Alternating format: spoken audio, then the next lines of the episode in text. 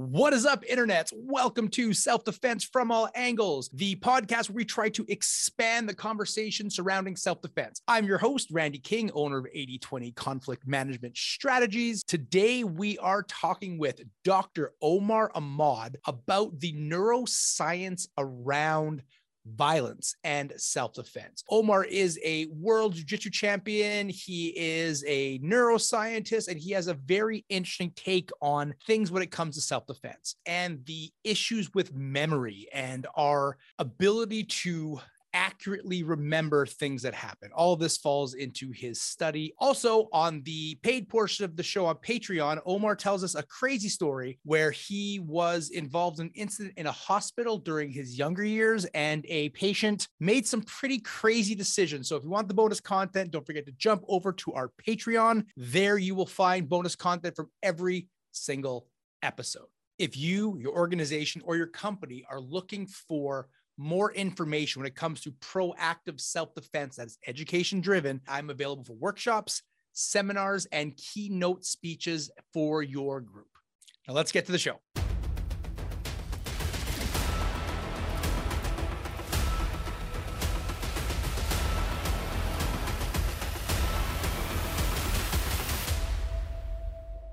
All right, everybody. For the first time on the show, we have my friend Omar. Omar, why don't you tell the listeners a little bit about yourself? My name is Dr. Omar Ahmad. Uh, I have a clinical doctorate in occupational therapy and a PhD in neuroanatomy with an emphasis in neuropharmacology. I've been doing judo and jujitsu and wrestling since I was about three years old. So I've been in it most of my life from a self-defense standpoint, I bring a little different perspective to some of it. I don't consider myself a self-defense expert, but I consider myself self-defense adjacent. Let's say I have lots of friends in the in the uh, industry, and I've worked in the industry a little bit as well. But when I bring my perspective in, it's usually not as a self-defense expert. It's usually as either as a, as a neuroscientist or as a uh, a coach who uh, coaches young men. But just from a perspective standpoint, I grew up in Chicago. I actually happen to be in Chicago right now at the Field Museum and in the 70s and 80s. And then uh, I moved to St. Louis. So I've grown up in two of, two of some of the most violent cities in America, and some say the world. When you talk when you talk about gun violence, St. Louis is one is up there. And I mentor and raise young men uh, in these environments and i have uh, clubs in these areas and we work on on basically you know generating personal responsibility and helping people to avoid those situations that they get in when they get into those types of things and we do it through sport. So it's a little bit different than your average self-defense curriculum. That is awesome. All right so omar the first question we're going to ask on the show always is what is your definition of self-defense? Like how do you define it? You know so as an academician there's a lot of different uh, ways that people go about looking at this and there's a lot of people uh, ways that people approach it. But personally, when I look at self defense from our perspective, from the judo, jiu-jitsu, and wrestlers that that I train, is when I look at self defense, it's the ability to protect yourself from harm. And basically, we do this through doing something. You have to do it by doing. You can't do it passively. And I look at this in a lot of different ways. And it's, I look at self defense as a method of personal responsibility. So not only do you have to train yourself to respond in different problems and different you know uh, actions like that but you can't be passive when it comes to any of these situations. I live in a city where people get shot i live in a city where there's a lot of gang violence. I, I, and and most of the people who are in my mentorship program they come from some of the worst areas in the city where there is a high mortality rate. And you know though mike like myself and a lot of other people of color we've been targeted by the police of course. We're the city that michael brown incident happened in. We have had a very challenging few years. We also just had a big riot at our jail facilities, and some of my some of the people who train with me were in that area and in that time uh, when those things were happening. So with us, I look at it more as a background violence, as it, it, it underlies everything that we do. So when I say I teach self-defense is when we work with our sport, what it does is it teaches us and pressure tests us to react. Right. Okay. And it's taking an active role in making sure that bad things don't happen to you. Right. And that can happen both on the mat or it can happen off the mat. But really it's it's that filling action. I think that's a really interesting point. I'd like to walk out a little bit, which is so in essence to me self-defense is closer to safety training than it is martial arts at least the brand of self-defense that i teach right? Because the goal is some zero events right? So no event happens.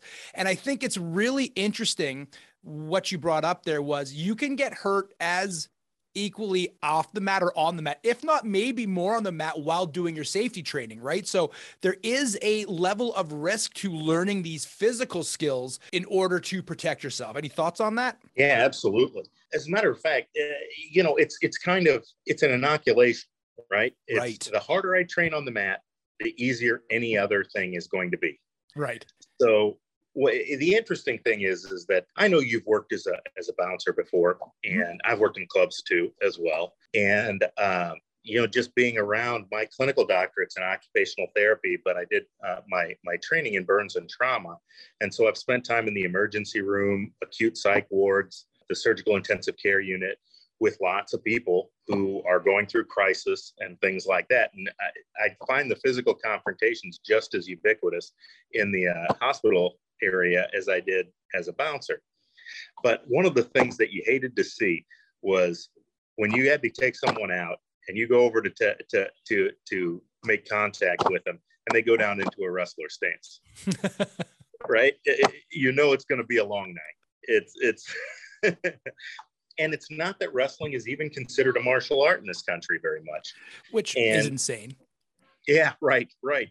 It is probably I, I, always encourage my judoka and my jujitsuka and all those that to, to, to train in wrestling when they go to high school. Is right. get on your high school team. And of course, I've been a, a high school 3A and 4A wrestling coach for the past seven, eight years.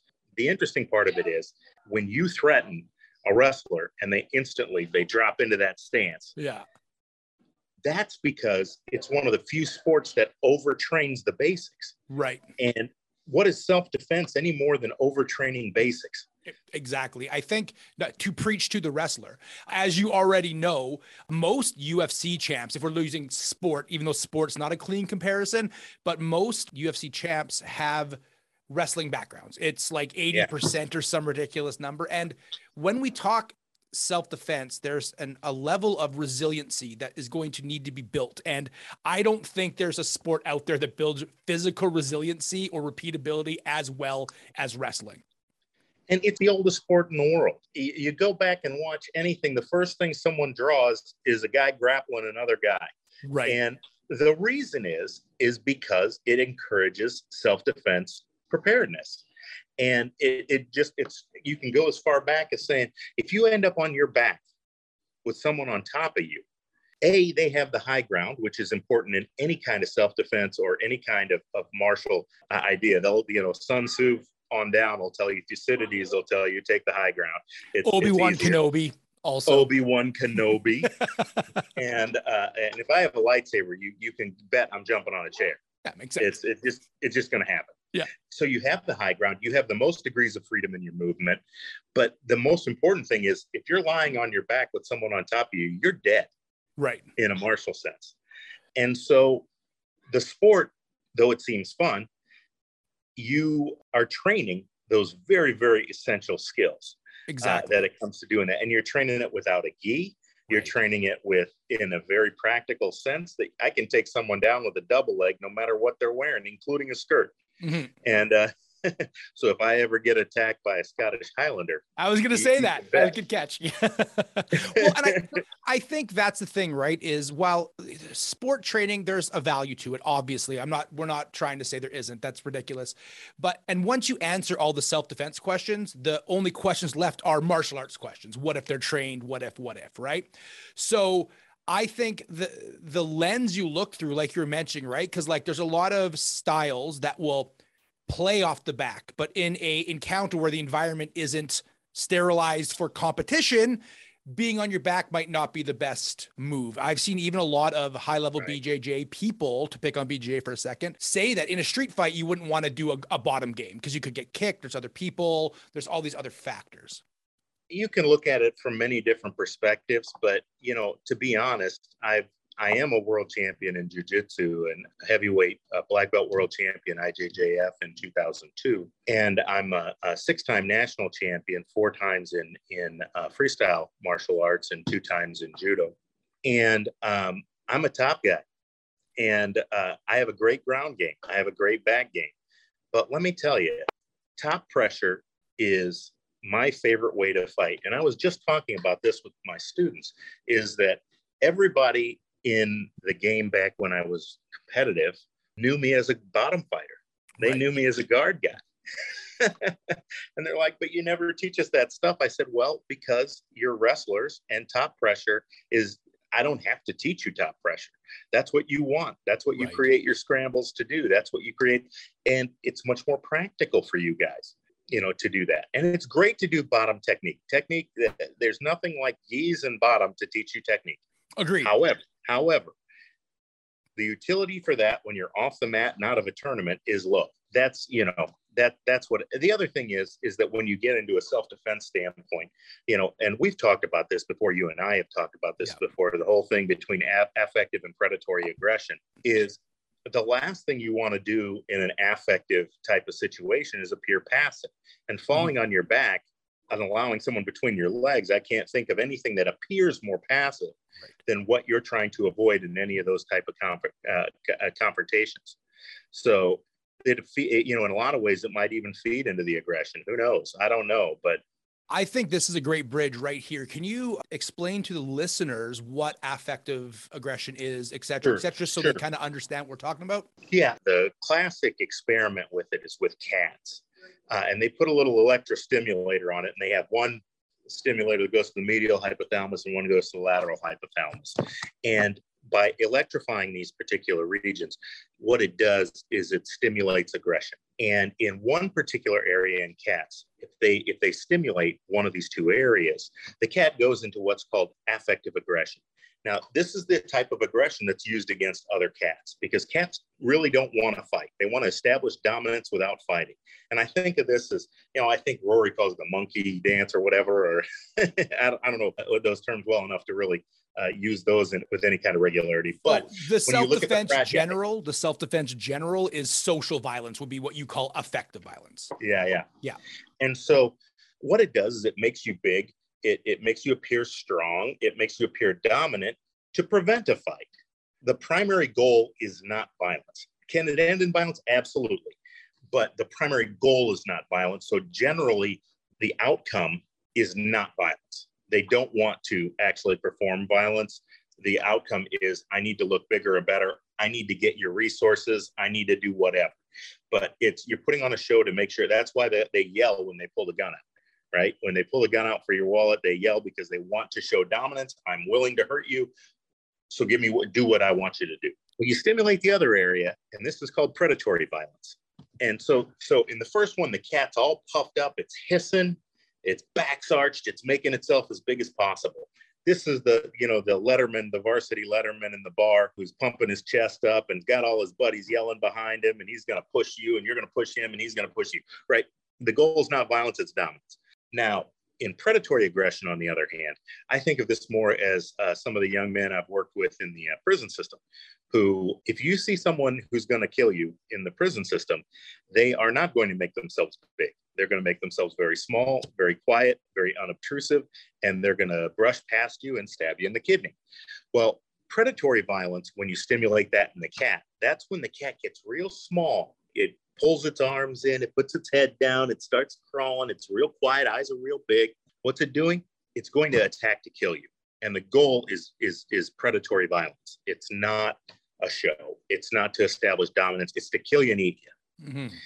And so those would be the two big area, the two big differences in violence that we can replicate you know, across the phylogenetic scale on lots of different animals. And, and let's face it, we're complicated monkeys when it comes to primatology. And one of my mentors was a big primatologist, so I've studied a lot with the with non-human primates, and it's it's interesting. Right. We're not that different which which makes sense. So I love all of this. This is such important information, and uh, the the nuance you bring to this is always so important. But let's boil it down. Let's say mm-hmm. you had 10 minutes to talk to a group of people, what would be the top tips for self defense that you would give them, both on the proactive side, AKA soft skills, and on the reactive slash action side? Yeah, sure. Uh, so I, this is one that a lot of people ask of me, and everything is like, "What's the one technique you you teach?" and things like that. So let's, let's talk about that later. But the first thing is when you talk about self defense, is avoiding things entirely and and you know people talk about gut and all that kind of stuff. Well this is where neuroscience comes in is humans are lazy.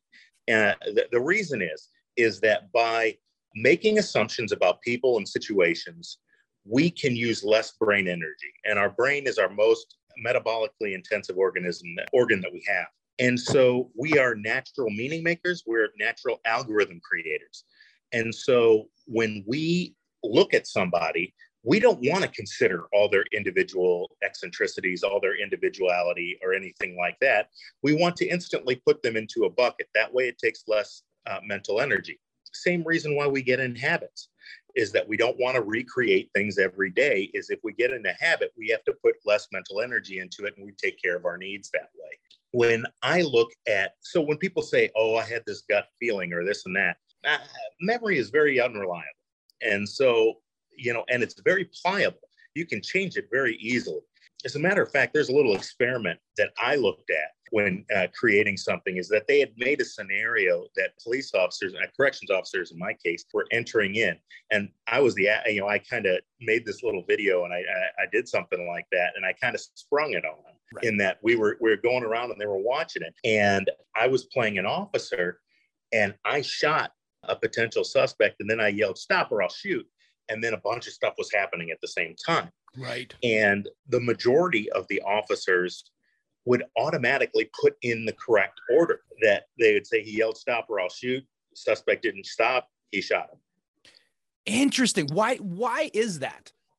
Well, because we're we're natural meaning makers. It didn't make sense mm. that I would yell stop or I'll shoot after I shot or simultaneously it's an anecdote. It's not really well sure. well thought. It was just kind of a little experiment I was I was doing. I don't know, but this happens all the time when we talk about uh, witnesses.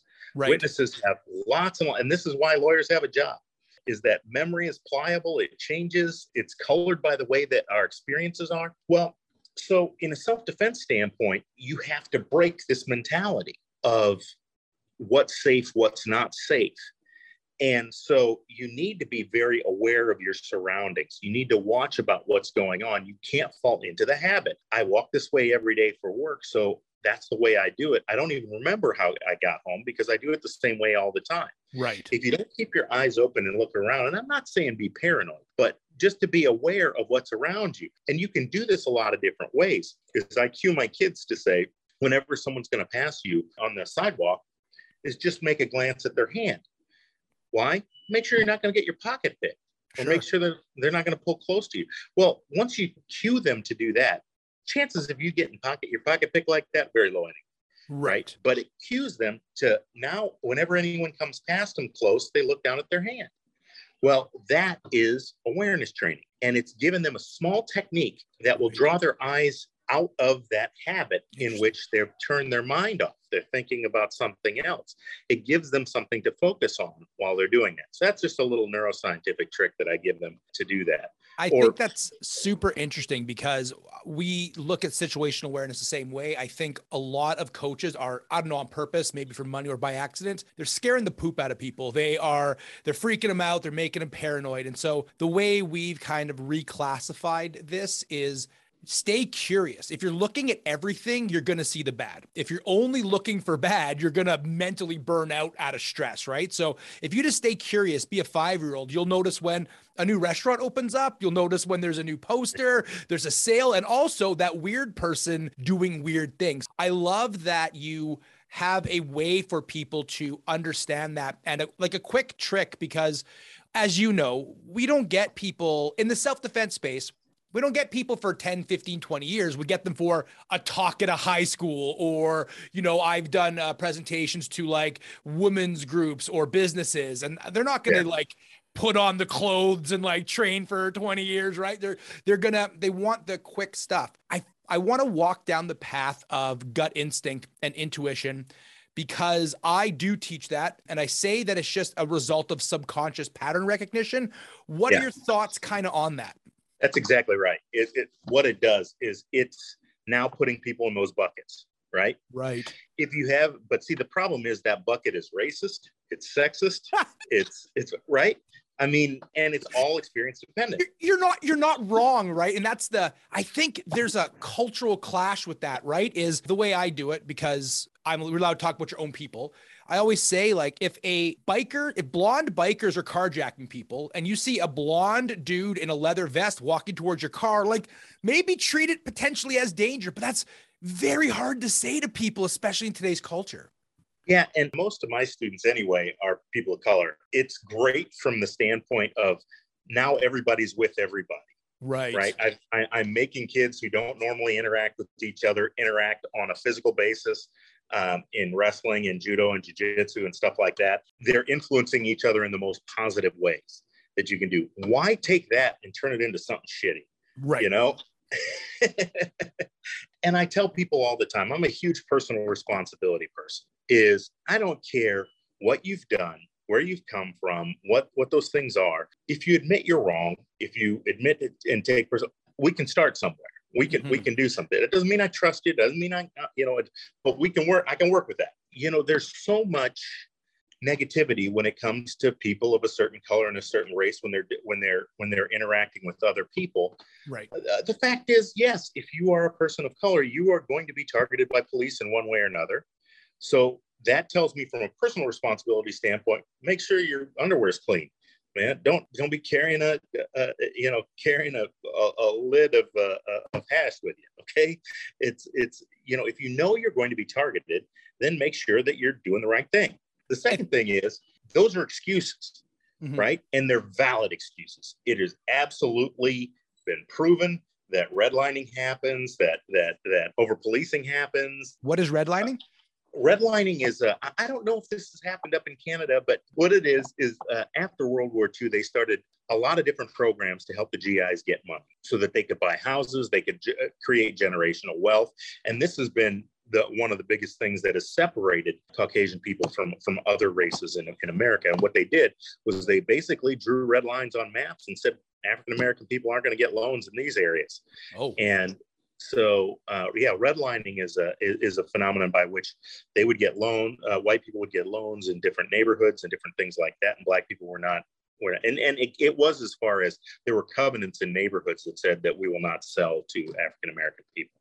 Wow. And yeah, yeah, and and it's uh, uh this is a real thing. You guys have reservations and things like that too. So True, it's, right it's, there's yeah, the indigenous here are very you can parallel a lot to the the African Americans for sure yeah, we treated them like shit too down here, so it's not anything new, you know. I mean, it's my wife's family, you know. I mean, it's it's uh, they'll, they'll tell you all that stuff. They'll tell you all about it. So you never want to give people. So these are excuses, right? So at the end of the day, if you're 70 years old and you're you're you're living on the dole and whatever, and and all this kind of stuff, well, you got a great excuse. But you know what? Nobody cares.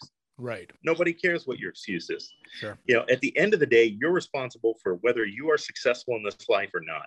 And are you doing the things that'll make you successful? Or are you doing the things that won't make you successful? So at the end of the day, I don't really care. I mean, I do. I, I care very strongly about it and I advocate against it and all right. that other kind of stuff, but I can't control no. what this person says about me, what this salesperson does when they follow me around in a place or anything like that. There's things that I can't do about that. What I can do is put myself in places where I've got an education, I'm doing the right things, uh, it, meaning that I'm not breaking the law and doing some other things like that. That I'm seeking better jobs if I don't have one that that that suits me and is, is is pleasurable for me. And that's what I do a lot in my mentorship is I help people get to those points. And then if I if we reach an inflection point where something bad has happened, or that you know they're being held out, or school is is not going right for them, or different things like that, then then we can intervene together as as a community. Right. And very interesting worldview. Have you seen the show? it, it's trust me, follow me on this. Have you seen the show on Netflix called A Hundred Humans? No, no. So the premise of the show, really quickly for everybody, is they take hundred humans and they run a bunch of experiments. And so it's a survey-based experiment. They have the same hundred humans. They put them. In, it's actually a really fun show. They did a a shoot no shoot test. And they they set up the whole test like would you shoot would you not shoot? But really the whole test was based on the final test where a white person with a camera came out and a black person with a camera came out who got shot the most. Fortunately but obviously the the person of color got shot more.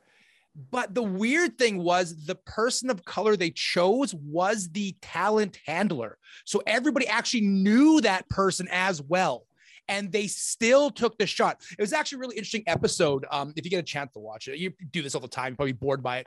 But I think it was very interesting for me because like it, it showed across the board because it wasn't these hundred people are not just all for one demographic.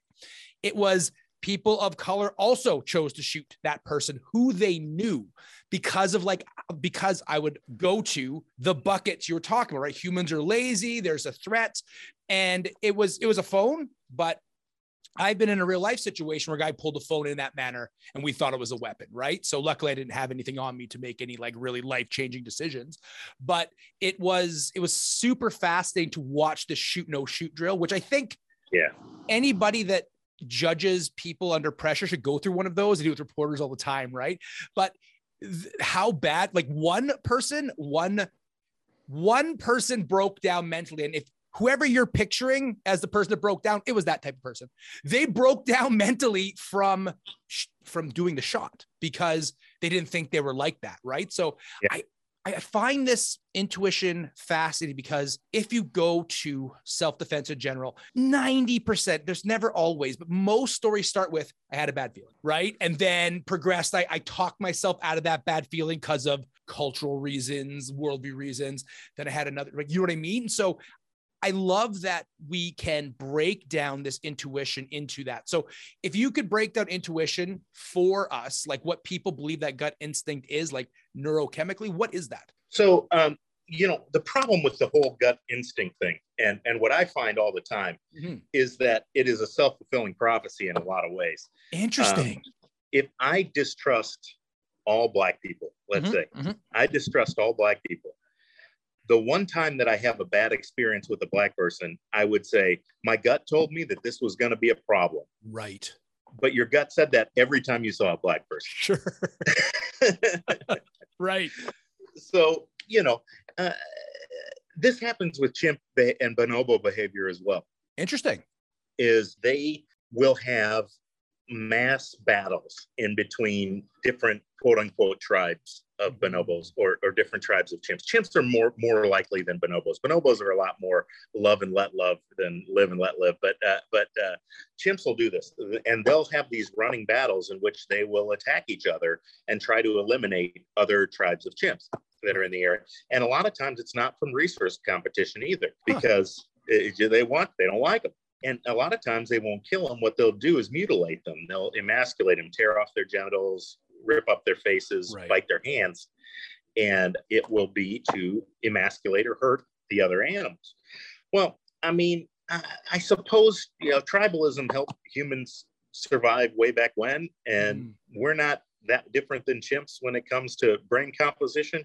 So to me, it's no surprise that people tend to draw lines based on appearance and about size and about culture and things like that. But you recognize in the history of humanity, there were very few polyglot cultures.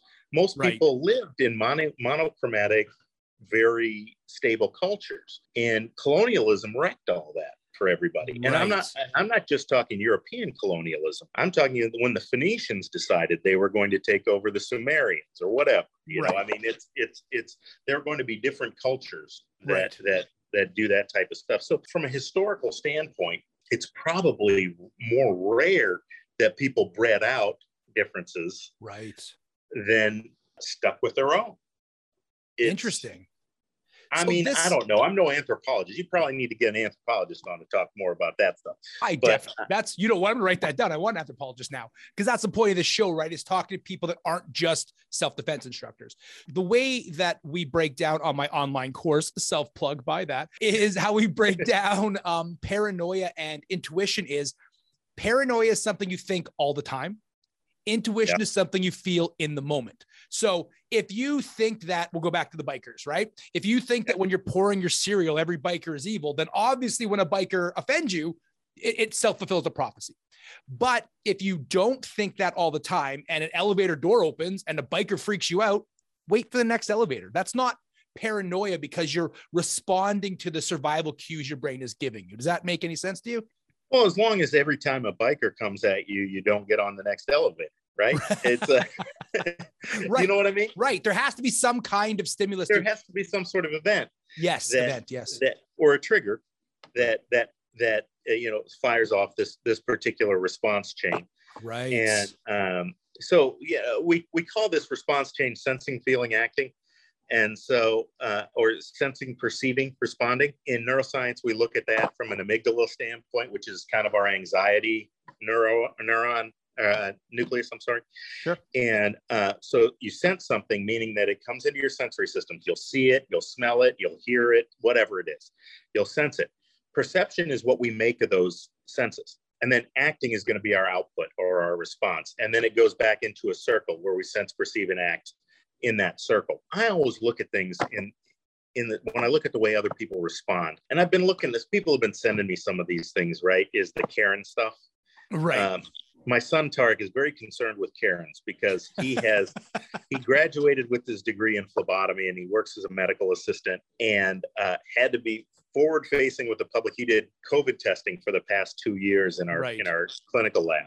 And so he was confronted with lots and lots of people all the time, most of the time in crisis. He and I talked about it. The first time he had someone who was, you know, you're not doing this right, or you should be doing more of this, or your test is obviously wrong, and Right. blah, blah, blah, blah, blah. He didn't know how to respond to it. And so we talked about it for a while. And one of the things is, is that when someone responds like that, it tells me that they have had, they've achieved their goals by acting that way sometime in the past. And uh, this is just extra sauce, right? So if they know by complaining to the manager they're going to get their way, they're going to complain to the manager to get their way. Sure. And and this is this is regardless of, of, of color or race or anything like that. So when I see someone who starts yelling at me to get their way, uh, and this happens in the emergency room, this happens in, in the hospital relatively frequently.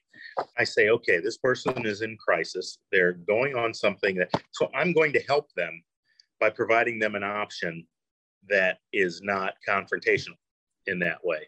And uh, I can think of just just a couple of weeks ago, I was talking to a client, and um, one of my colleagues asked me to to take a look at this, eh, to talk to this person because they didn't want to be seen by a white person. This nurse who had talked to me uh, to go in to do this interview at first is rolled her eyes and all that other kind of stuff. And I said, you know, there's a lot. Yeah, he's not wrong there's a lot of evidence that in the history of, of medicine, there's been a lot of racially based medicine. And there's some evidence that actually quite a bit of evidence that says that uh, uh, outcomes aren't just poverty related.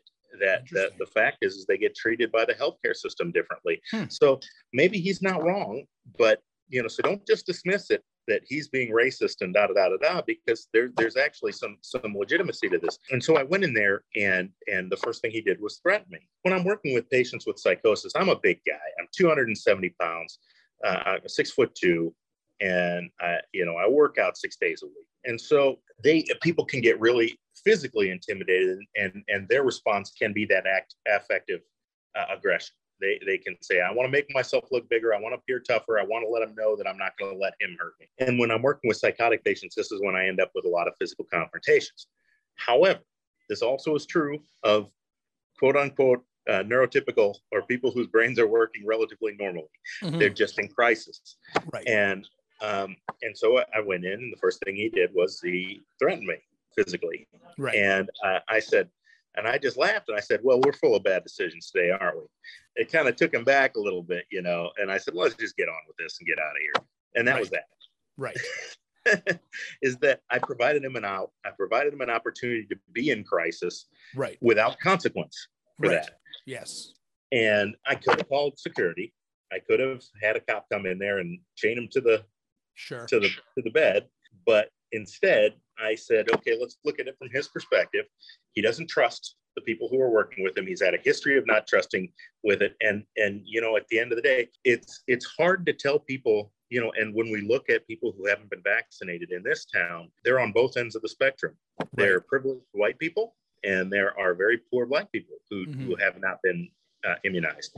And at the end of the day, when I look at someone who is poor and African American and has decided they didn't want to get it because of the Tuskegee experiments, because of all these other things that have happened in the healthcare system, you know, I tell my students, look, hist- history might be in their favor in this one, right? Sure. I mean, you know, I know you're not, you know, acting in that way. However, history may, you know, may prove that they're the ones who, in right. fact, have have a little bit more stable ground to speak from. So I try to keep my mind open when it comes to that. The other thing is is that if you don't react defensively to offense, Yep. Um, it was like that Aikido, uh, turn the tiger, sure. all that kind of stuff. You know, I, mean, I, don't, I, don't, know about that. But um, what I do know is that is that being mentally ready right. for that confrontation makes it a whole different experience right. than if you go in there and are unprepared. Like, oh, I'm a good person. I want to do good things. Oh my God, how can they possibly treat me like this? Uh, that makes uh, total sense. I think humans always do poorly without a plan. That's why they do the safety dance on airplanes, right? right? So that's I right. think that's going to bring us end of our time, unfortunately. So we got some stuff to promote, but first, as always, there's going to be a Patreon portion of the show. This segment is called the One Up. And why we're calling it that is what is my guest's one up story they tell when they're at places, right? So their favorite story, their best story. so we're going to do the one up. Um, you'll hear my one up story one day. It involves uh, me in the Philippines, horse milk, and cannibals, uh, former cannibals. So we'll put that on the show one day, but we're going to listen to Omar. So if you want to get a little bit more with Omar, hear one of his best stories, jump on patreon.com slash Randy King Live at the $5 level USD, and you'll get all of the extra content from this show and my previous show. So all the Devil's Advocates, all of the other podcasts I've done, plus every episode of everything I've ever done, including Talking to Savages is on Patreon. So I'm done with that. Omar, we got something to promote together, right? So what do you got going on coming up? So um, on July 8th to 10th is the 2022 Worldwide Martial Arts Association's National Training Camp. And uh, it's a real special event. Uh, I put it on every year. I've been putting it on about the past 15 years. And through the United States Martial Arts Association, the Worldwide Martial Arts Association, we put on this national training camp.